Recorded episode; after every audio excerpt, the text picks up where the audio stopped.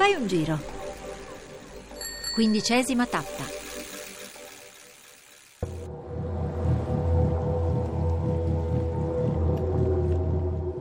Questi coni rovesciati, questi imbuti, si chiamano sassi, sasso caveoso e sasso barisano. Hanno la forma con cui a scuola immaginavamo l'inferno di Dante. E cominciai anch'io a scendere per una specie di mulattiera, di girone in girone, verso il fondo. Era Carlo Levi, Cristo si è fermato a Eboli. Siamo a Matera e stiamo parlando non solo e non soltanto di sassi, ma di un luogo molto particolare. Daniela Bruno, responsabile valorizzazione del FAI. Dove ci troviamo?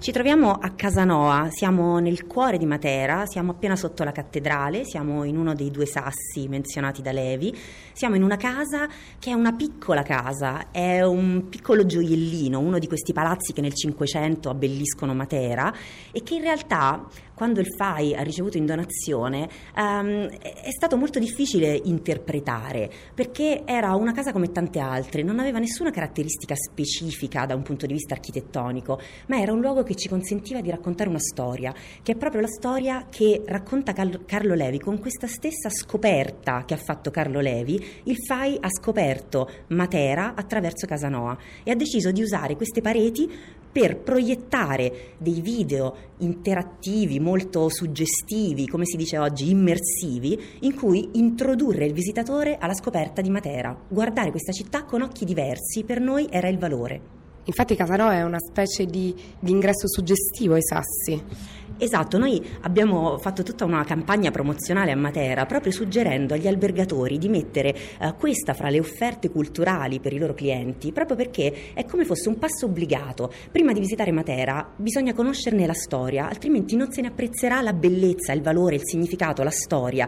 Abbiamo pensato che questa fosse un'offerta fondamentale, importantissima, proprio per conoscere Matera e poterla visitare con un altro occhio. Uh, si viene qui e si assiste a una mezz'ora di filmato veramente emozionante, quasi ai limiti della commozione, eh, in cui fin dai, eh, dalle grotte rupestri, quindi fin dal neolitico, si racconta e si svolge come appunto su una pellicola la storia di Matera che arriva fino ai giorni nostri, fino ai più grandi successi di Matera che sarà nel 2019 capitale della cultura europea.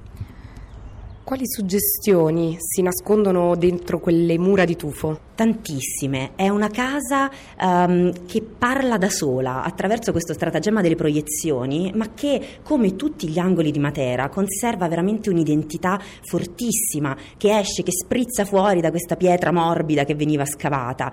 Le suggestioni sono tante e hanno a che fare con una tragedia, quella raccontata da Carlo Levi. Uh, la storia di Matera ha avuto una parabola che pochissimi conoscono. Proprio per questo spesso si rischia di travisarne il senso e di entrare a Matera vedendola come un set cinematografico che ti riporta al passato, una sorta di presepe. Matera ha avuto un momento della sua vita drammatico e anche è stata capace di sollevarsi in una maniera sorprendente. Ha avuto il suo momento di maggior splendore nel Cinquecento, momento a cui risale la casa che stiamo visitando adesso, ma poi dal Seicento in poi eh, le grandi costruzioni barocche, va bene, ma la città si è spopolata e a poco a poco è caduta in una tragedia tragedia di povertà che è quella che ha visto Carlo Levi e che ha scoperto e che è stata chiamata da Togliatti, nominata da Togliatti negli anni 50 una vergogna nazionale. Questo pochissimi lo sanno, noi lo raccontiamo. Vediamo le stanze che compongono Casanoa. Dunque, si entra a Casanoa da una piccola porticina, sembra di entrare appunto in una casa privata, perché una casa privata era donataci da questa famiglia, i Fodale La Torre, una famiglia relativamente modesta. Si entra qui e si viene accolti alla maniera del FAI. Uh, la maniera del FAI vuol dire con grande, grande attenzione, con grande cura, non solo per quello che si farà in questa casa, ma per quello che si può fare fuori da questa casa, proprio perché Casanoa vuole essere un'introduzione a servizio della visita di Matera.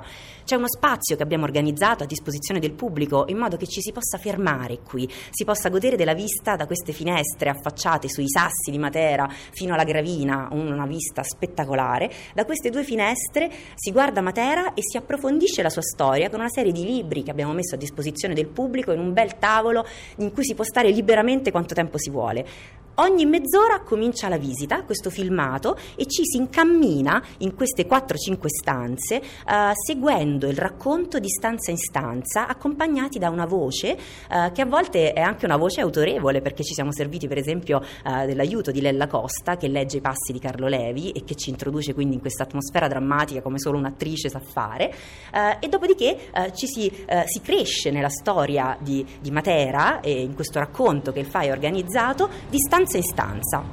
Le porte erano aperte per il caldo. Io guardavo passando e vedevo l'interno delle grotte che non prendono altra luce e aria se non dalla porta. Alcune non hanno neppure quella. Si entra dall'alto, attraverso botole e scalette. Dentro quei buchi neri, dalle pareti di terra, vedevo i letti, le misere suppellettili, i cenci stesi. Sul pavimento stavano sdraiati i cani, le pecore, le capre, i maiali. Ogni famiglia ha in genere una sola di quelle grotte per tutta abitazione e ci dormono tutti insieme, uomini, donne, bambini e bestie. Così vivono 20.000 persone. Io non ho mai visto una tale immagine di miseria. Ho visto dei bambini seduti sull'uscio delle case nella sporcizia, al sole che scottava, con gli occhi semichiusi e le palpebre rosse e gonfie, e le mosche gli si posavano sugli occhi e quelli stavano immobili e non le scacciavano neppure con le mani. Sì, le mosche gli passeggiavano sugli occhi e quelli pareva non le sentissero. Le donne, che mi vedevano guardare per le porte, mi invitavano a entrare. E ho visto in quelle grotte scure e puzzolenti, dei bambini sdraiati in terra sotto delle coperte a brandelli che battevano i denti dalla febbre. Altri si trascinavano a stento, ridotti pelle e ossa dalla dissenteria. Le donne, magre, con dei lattanti denutriti e sporchi attaccati a dei seni vizi, mi salutavano gentili e sconsolate. A me pareva, in quel sole accecante, di essere capitata in mezzo a una città colpita dalla peste. Eppure questa casa tra le case povere eh, dei Sassi, questa era una casa quasi nobiliare Casanoa. Esatto, era una casa nobiliare, un palazzetto. Nel 400-500 i materani si arricchiscono grazie al rapporto con la Puglia da cui provengono i commerci, la seta, eh, si sviluppa un ceto borghese, mercantile eh, che fa crescere Matera e che l'arricchisce di questo tipo di casette, di queste case piccole perché lo spazio a Matera è pochissimo, però ricche. Eh, tuttavia la storia di Matera, quella che più ci ha colpito è proprio quella più recente, quella che ha a che fare con il, la, la, la riappropriazione dei sassi da parte di una popolazione non più ricca che perde il vantaggio del commercio, che torna all'agricoltura senza avere però la terra e che quindi è costretta a ripopolare i sassi addirittura in queste sue grotte che erano altro che uh, delle stalle eh, in cui si va a vivere, si vive con gli animali. Il bello è anche poi la rinascita perché Matera da questa fase terribile è stata in grado di richiamare a sé il meglio degli intellettuali degli anni 50 e 60, in primis Olivetti. Olivetti Adriano eh, è stato il primo eh, a tornare a Matera e a capire che bisognava riappropriarsi dei sassi in un'altra materia, che questa era un'identità culturale fortissima da sviluppare, eh, da incentivare, che qui dovevano tornare i grandi architetti, che qui bisognava ridare forza ad un proletariato agricolo che doveva rendersi indipendente e che doveva, poteva far ricrescere, addirittura rinascere il sud. Si arriva poi eh, nella parte finale in cui ehm, abbiamo deciso di raccontare quello che è Matera oggi, perché è stata eh, nominata Patrimonio Mondiale dell'Umanità, eh, grazie a questo molte iniziative sono nate, Matera è oggi un centro culturalmente molto vivo che noi vogliamo promuovere proprio a cominciare dalla visita di Casanoa. Una valorizzazione interattiva che avviene anche attraverso un'app, un'applicazione per cellulari. Esatto, noi attraverso un'applicazione eh, spingiamo le persone a muoversi da Casanova intraprendendo un itinerario da noi soltanto suggerito che li porta alla scoperta di tutti questi posti di cui hanno sentito la storia raccontata nelle stanze di Casanova.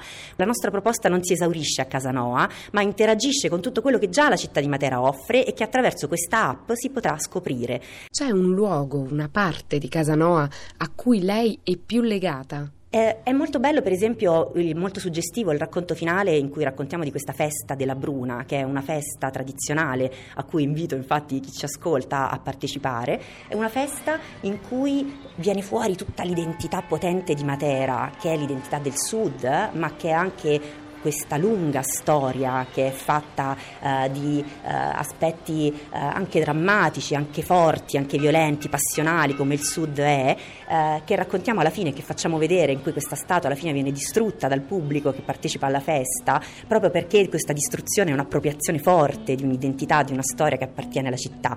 Riannoda i fili dei luoghi ma anche delle persone, tutti noi attraverso le feste, questi luoghi, i monumenti, queste pietre su cui camminiamo, è come se entrassimo in contatto con il nostro passato, con eh, l'umanità che ci ha preceduto, dando quasi un senso alla nostra stessa umanità.